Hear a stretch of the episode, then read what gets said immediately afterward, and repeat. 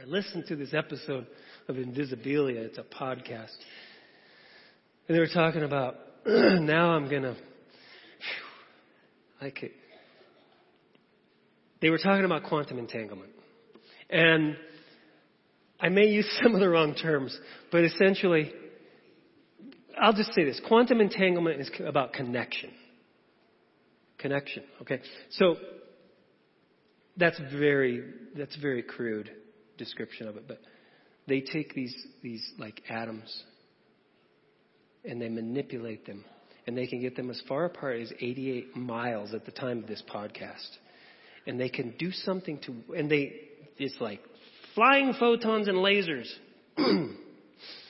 and they entangle them to each other, and it, what you do to this atom happens to this other atom 88 miles in, apart. All right? You remember in the Bible where it says, rejoice with those who rejoice, mourn with those who mourn. It's like a theological version of it. And Jesus said, in the Bible says, we, we join Christ in his death and we are raised with him. And I think about that when I hear about this. Quantum entanglement to each other. We are connected. Subatomic particles are passing right now. We're becoming each other. Whoa! Is that, that's these theories. They don't know. They say this is what happens, but they don't know why. They just, they don't understand it. Connection, one with another, and then connection with the mind of God. This is what it means to be human and to be a, a, a bearer of the image of God, that we are connected with each other and we are connected with the mind of God. Now, who doesn't want to be connected with the mind of God? Let's, let's take the quiz. It's not actually a quiz, it's more like a survey. All right, please circle only one answer. And and I don't think I shouldn't have to tell you this because you're big boys and girls, but please do not look uh, uh, at your neighbors' answers. Please. I want to question number 1. I want to know God's will. I know, want to know what God's will is for me. A always. B sometimes, C never, D does not apply. I want to know what God's will. What does God want me to do? Well, the interesting thing, when we say what God wants me to do, we think about like decisions. But there's been a lot already revealed to us about what God wants us to do, right? Jesus said, love your enemies. How's that going? How's that going, presidential candidates? Are you listening to me? You say you're Christians. Um, question, God, Jesus said, do good to those who do harm to you. How's that? But there are other things, aren't there? They're not moral or ethical, they're decisions in life. Question number two God tells me what to do. Always a, B, sometimes C, never, D does not apply. If you answered always, sometimes never, if you answered does not apply, why are you here? I think you actually do, kind of, want to know.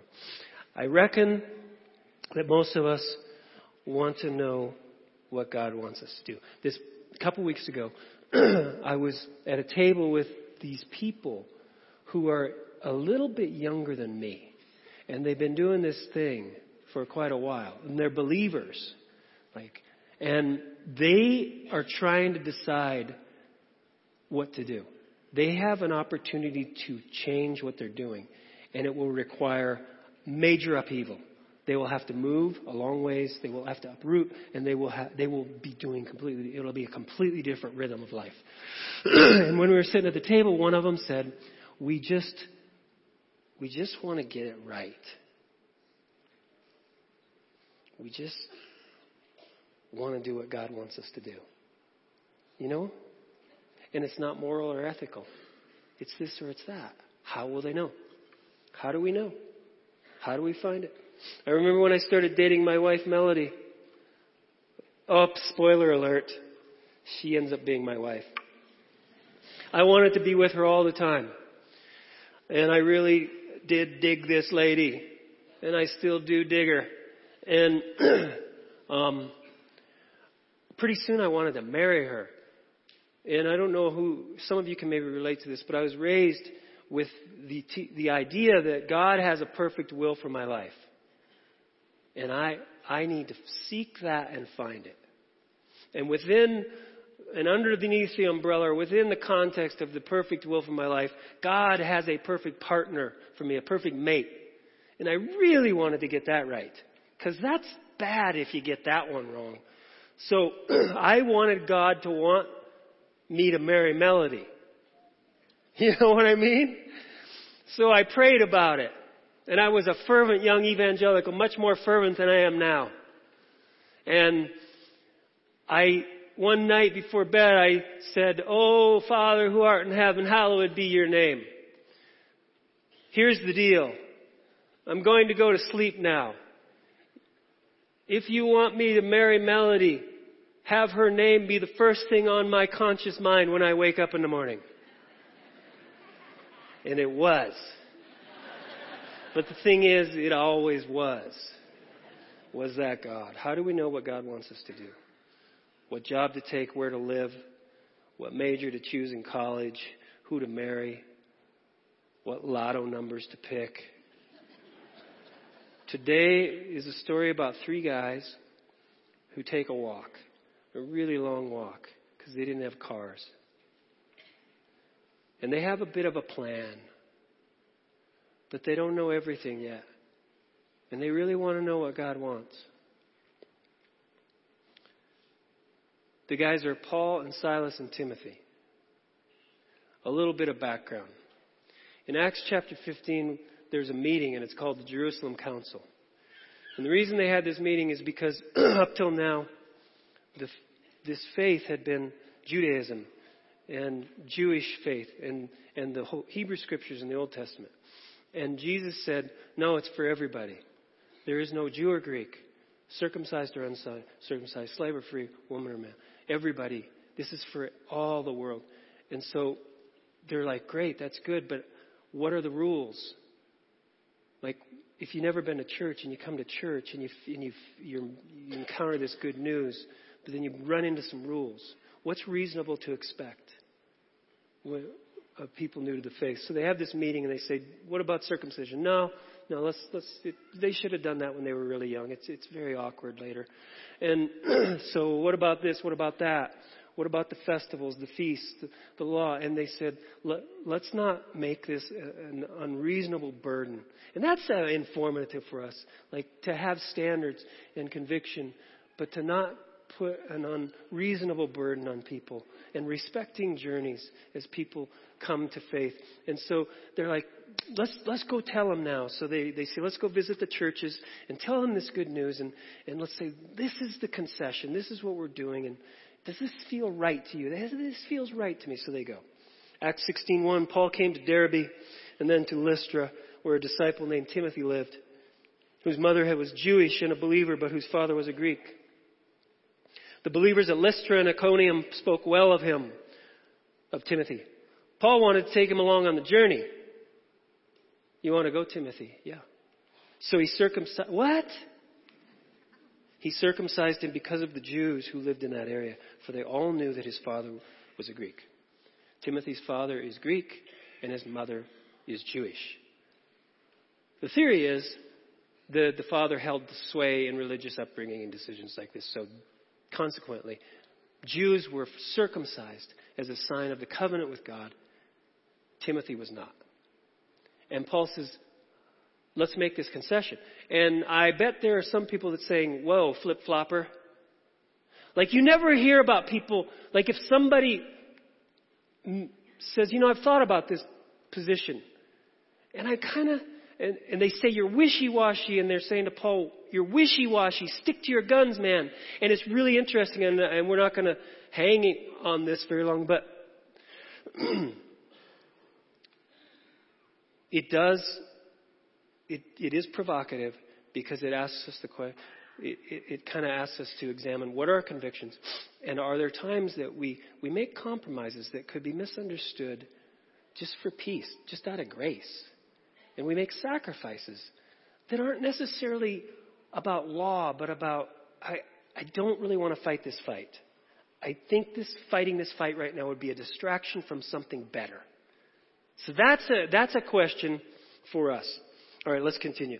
As they traveled from town to town, they delivered the decisions reached by the apostles and elders in Jerusalem for the people to obey. So the churches were strengthened in the faith and grew daily in numbers. Paul and his companions traveled throughout the region of Phrygia and Galatia, having been kept by the Holy Spirit from preaching the word in the province of Asia. How did that work? When they came to the border of Mysia, they tried to enter Bithynia, but the Spirit of Jesus would not allow them to. They wanted to go to Bithynia, but the Spirit of Jesus would not allow them to. So they passed by Mysia and went down to Troas. During the night, Paul had a vision of a man of Macedonia standing and begging him, Come over to Macedonia and help us. After Paul had seen the vision, we got ready at once to leave for Macedonia, concluding that God had called us to preach the gospel to them. So how, how did this go? What does it mean kept by the Holy Spirit? So Paul, why didn't you come to Bithynia? I just was kept by the Holy Spirit. What do you mean? I, I just was kept. Why didn't you, why didn't you come in to Asia? The Spirit of Jesus wouldn't let us. I tried this with my colleague, Chris Hess. He calls me, hey, the wind blew down my fence last weekend.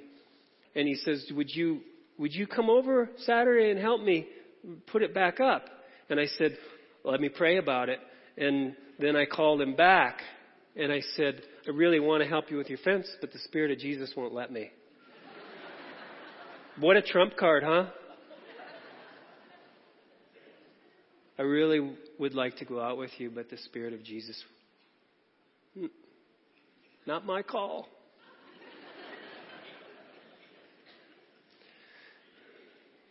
but this, this story, what, what went on here? Don't you think there was a wrestling like, what? I just, what do you feel? What do you feel? What was this vision? Was this vision a dream? Have you ever had like a vision show up to you and tell you what to do? Tell me the truth. when someone says to you, God told me, starts a conversation that way, what happens? We get a little Oh, we'll see about that.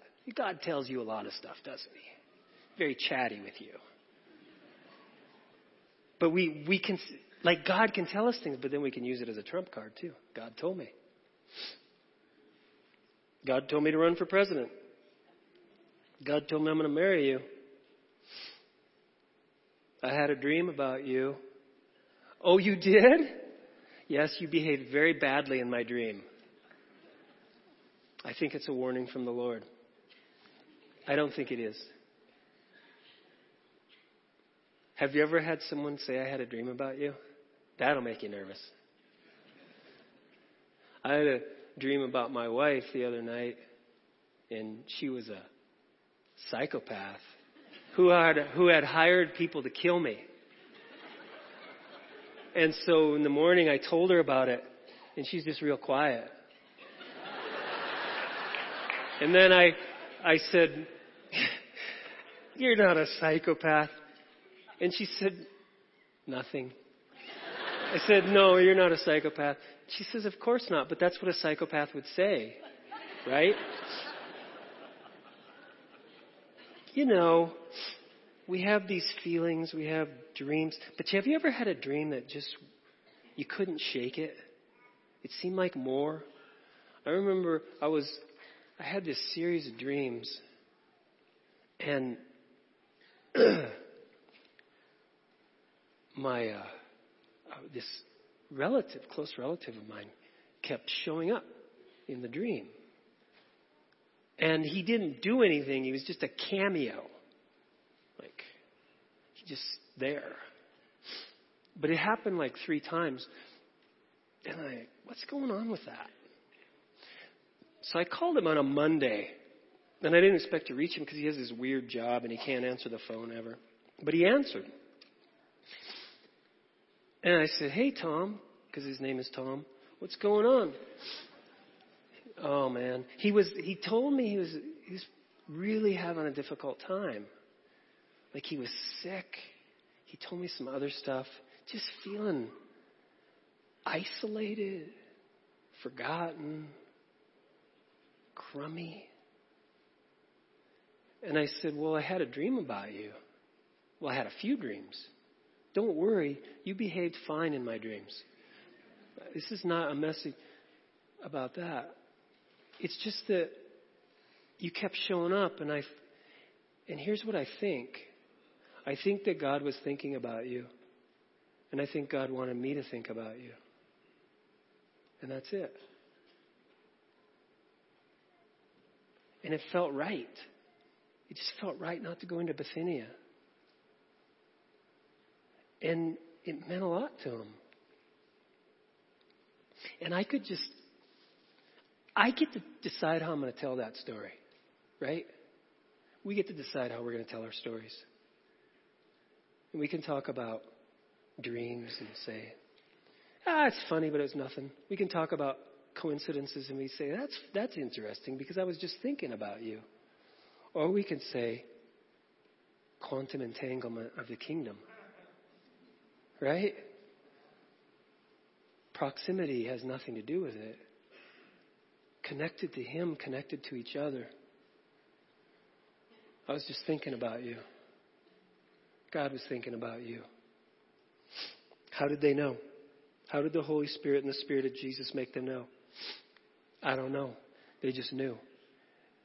And we have this tension because we can be skeptical when people say, I just know. We want a giant nine foot glowing winged creature to tell us what to do. And God just says quantum entanglement.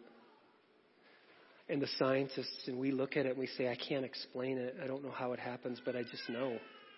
There it is. I like to go for walks. I live in Windsor, Colorado, and it's a great place to walk because nobody there drives over 30 miles an hour because you will be fined. I mean, I set my cruise in Windsor at 30.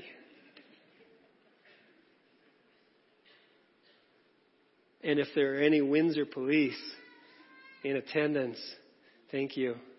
And I don't mind I don't mind contributing to the to the investment in my community. And I drive a white Chevrolet. no, I don't. Anyway, but I also like to go for walks in, in Old Town where I work, and I'll just go out the door, and I'll go left or I'll go right. And I don't really have this plan in mind. I'm just going to walk for a while. the other day. And sometimes, you know, it's nothing. But sometimes something happens. The other day I went for a walk, and I felt awake. Remember Jesus said, eyes to see and ears to hear? Do you ever feel like sometimes you really are more awake? And I do too. And so this other guy went for a walk at the same t- time, and he's a guy I just like I barely know him. I met him a couple times, and then I had a just gotten the cold. I've still got it two weeks later, and uh, all of a sudden we end up in the same place. And I had even forgotten his name, and he reminded me. And and then he says, "You got a cold?" I said, "Yeah." He goes, "Here's an orange," and he had an orange. Did God put that orange in his hand for me? Well, that's not very profound. No, it's pretty cool though. And then he, we start talking and then he brings up this other guy's name, Kirk, who, he's a great guy, but I barely know him. He lives somewhere else. I've met him twice we had fun. And, and he says, you know Kirk? I said, what? I just got a text from him randomly last night. I haven't seen him in like two years. And so we talked about these sorts of things, about walks and coincidences and the Spirit. and our stories and learning how to tell ours. And it was a beautiful time, and I got an orange, and I felt encouraged. And after that conversation, where two guys that I barely know converge in a moment with an orange and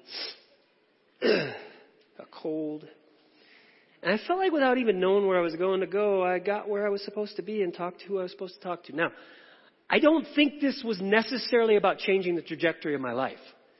But what I think it is, is this great, like, the great physicist, the great creator, is just saying, you're entangled.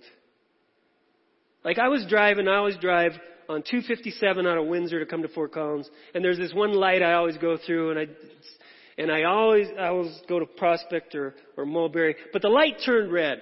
And I thought, well, I'm just gonna, I'll just, I have to stop anyway, I'm gonna turn left, because that's, if you're a man, you understand that these driving calculations that you make. Like, I have to stop anyway, so I'll turn left. So I get onto Harmony or 74, and I'm like, Lord, what, why do you have me on County Road 74? What are you cooking up? And then there was an accident, and I had to go a long way around, and nothing happened. It was just a thing. But sometimes it's a, it's a surprise of joy when we realize we are entangled with each other and with the mind of God. And it's a beautiful thing. And it doesn't have to be the most earth shattering thing. And the thing is, it, it even feels silly trying to tell people about it. Sometimes we try so hard to get it right and perfect, and we pray and we fast, and we get paralyzed, and we don't know we're waiting for this huge thing, you know. And then other times, we're just taking a walk and we walk right into something beautiful and we didn't plan it. I was riding my bike home. September of 2014 from a pre marriage appointment. And my bike turned left. I didn't turn left. My bike turned left into the alley. It was a different route. It's like, what are you doing, bike? and there was this gray cat in the alley and it was injured. And I took it to the emergency vet clinic and then I, a week later I took, a, took him home and his name is Louis. Did God want me to find a cat? I say yes. we get to decide how we're going to tell our stories. And the thing about quantum entanglement and all that is all we can do is observe it. And we can't always explain it. But we know like something profound is going on here, and I get to be part of it. And there are these thin places, these thin places once in a while. Science calls it quantum entanglement. The Norse call it Bifrost. Stephen King calls them thinnies in the Dark Tower series. but there are these places where the land of the humans and the land of the kingdom converge. And for a moment, we feel it. We observe it. We can't explain it, but we participate in it. And it's beautiful.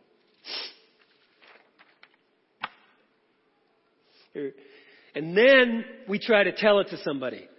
like, so I took a walk and then there's this guy and he mentions this guy and he has an orange and I have a cold. Look what, and it's God and they look at you like you look at me. and it reminds me of something Stephen King wrote in the introduction to a short story called The Body, which was adapted into a movie called Anybody? Anybody? What? Stand by me. Well done. Shame on you for being familiar with literature of Stephen King. this short story called The Body. And so, how did you know? How did you know she was the one? How did you not go to Bithynia? why'd you go in that alley? Why did he text me and then I saw him? How did you know that that's actually something to do with the Spirit of God. I don't know. Because I just felt joy and gratitude. And then you, and then you try to tell it. So this is what Stephen King's getting at. Like, these stories uh, of the, Paul and them, like, you just like, well, the Spirit wouldn't let us. The Spirit of Jesus wouldn't let us. I just saw a guy, he said, come over and help us. And it's not like they're told in a grand way, you know? And we can't interrogate them. And it, it almost makes, you almost can, it becomes small in your mind and like, what? God really spoke to me, man. God gave me an orange. But you try to tell it, and it makes it seem small. This is what Stephen King wrote. The most important things are the hardest things to say. They are things you get ashamed of because words make them smaller. When they were in your head, they were limitless. It's such a stupid little story, but it felt so big. But when they come out, they seem to be no bigger than normal things. So you got a cat.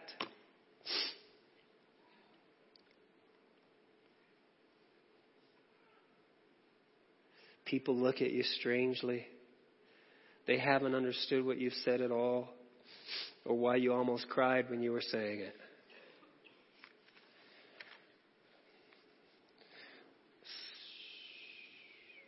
So there's this tension. There's this part of us that when people say, God told me, God led me, God led me to a cat. There's this part of us that's skeptical. And then there's this other part of us that has participated in the quantum entanglement of the kingdom. And we tried to put it into words, and it was smaller. But don't doubt it. The Spirit moves, the Spirit speaks. We are entangled. Science is catching up with it. Science, read about it. Subatomic materials that are changing states and affecting everything else in the universe. This big story. Who is God? What is God? I don't know for sure. I just want to be part of it, and I'm grateful to be part of it. And I want you to be awake to it. All right, takeaways. Number one, Number one. Some of us need to stop looking for God's perfect will. Well, that's terrible advice. It's not that I wouldn't want to find you or me in God's perfect will. It's that we have our designs of how that should be delivered. You know? And Jesus, who said, I am in you. Wherever two or so are you are together, I'm there. I have given you my glory. I am in you. I'm in the Father. We are in each other. And that's really, if that's true, that is dazzling. And it should bring great life and great joy, not par- paralysis. Some of us need to relax. Obey, yes. Anxiety, no. Number two, some of us need to get moving. um, this is a story of movement. The yeast, the seed, the story. They're walking. They're going somewhere. Balance is, uh, is found in movement. Sometimes movement is where God comes in through different roads than if we just waited, just sit in one place like, come tell me. Move, get moving. Number three, we should all take a walk this week, or if you can, or if you can't, if you need to take a stroll or a roll, but move. Now, I mean this literally. Take a walk and see what happens. Do something that moves you around in a different place. Put, put, let's put our sails up. Give us eyes to hear, uh, eyes to see and ears to hear. And if nothing happens that you consider profound, don't worry about it. Just take a walk, see what happens. Number four, we should all pay attention to the quote, coincidences, end quote. Again, um, we can say, you can explain a lot of things away. This is faith.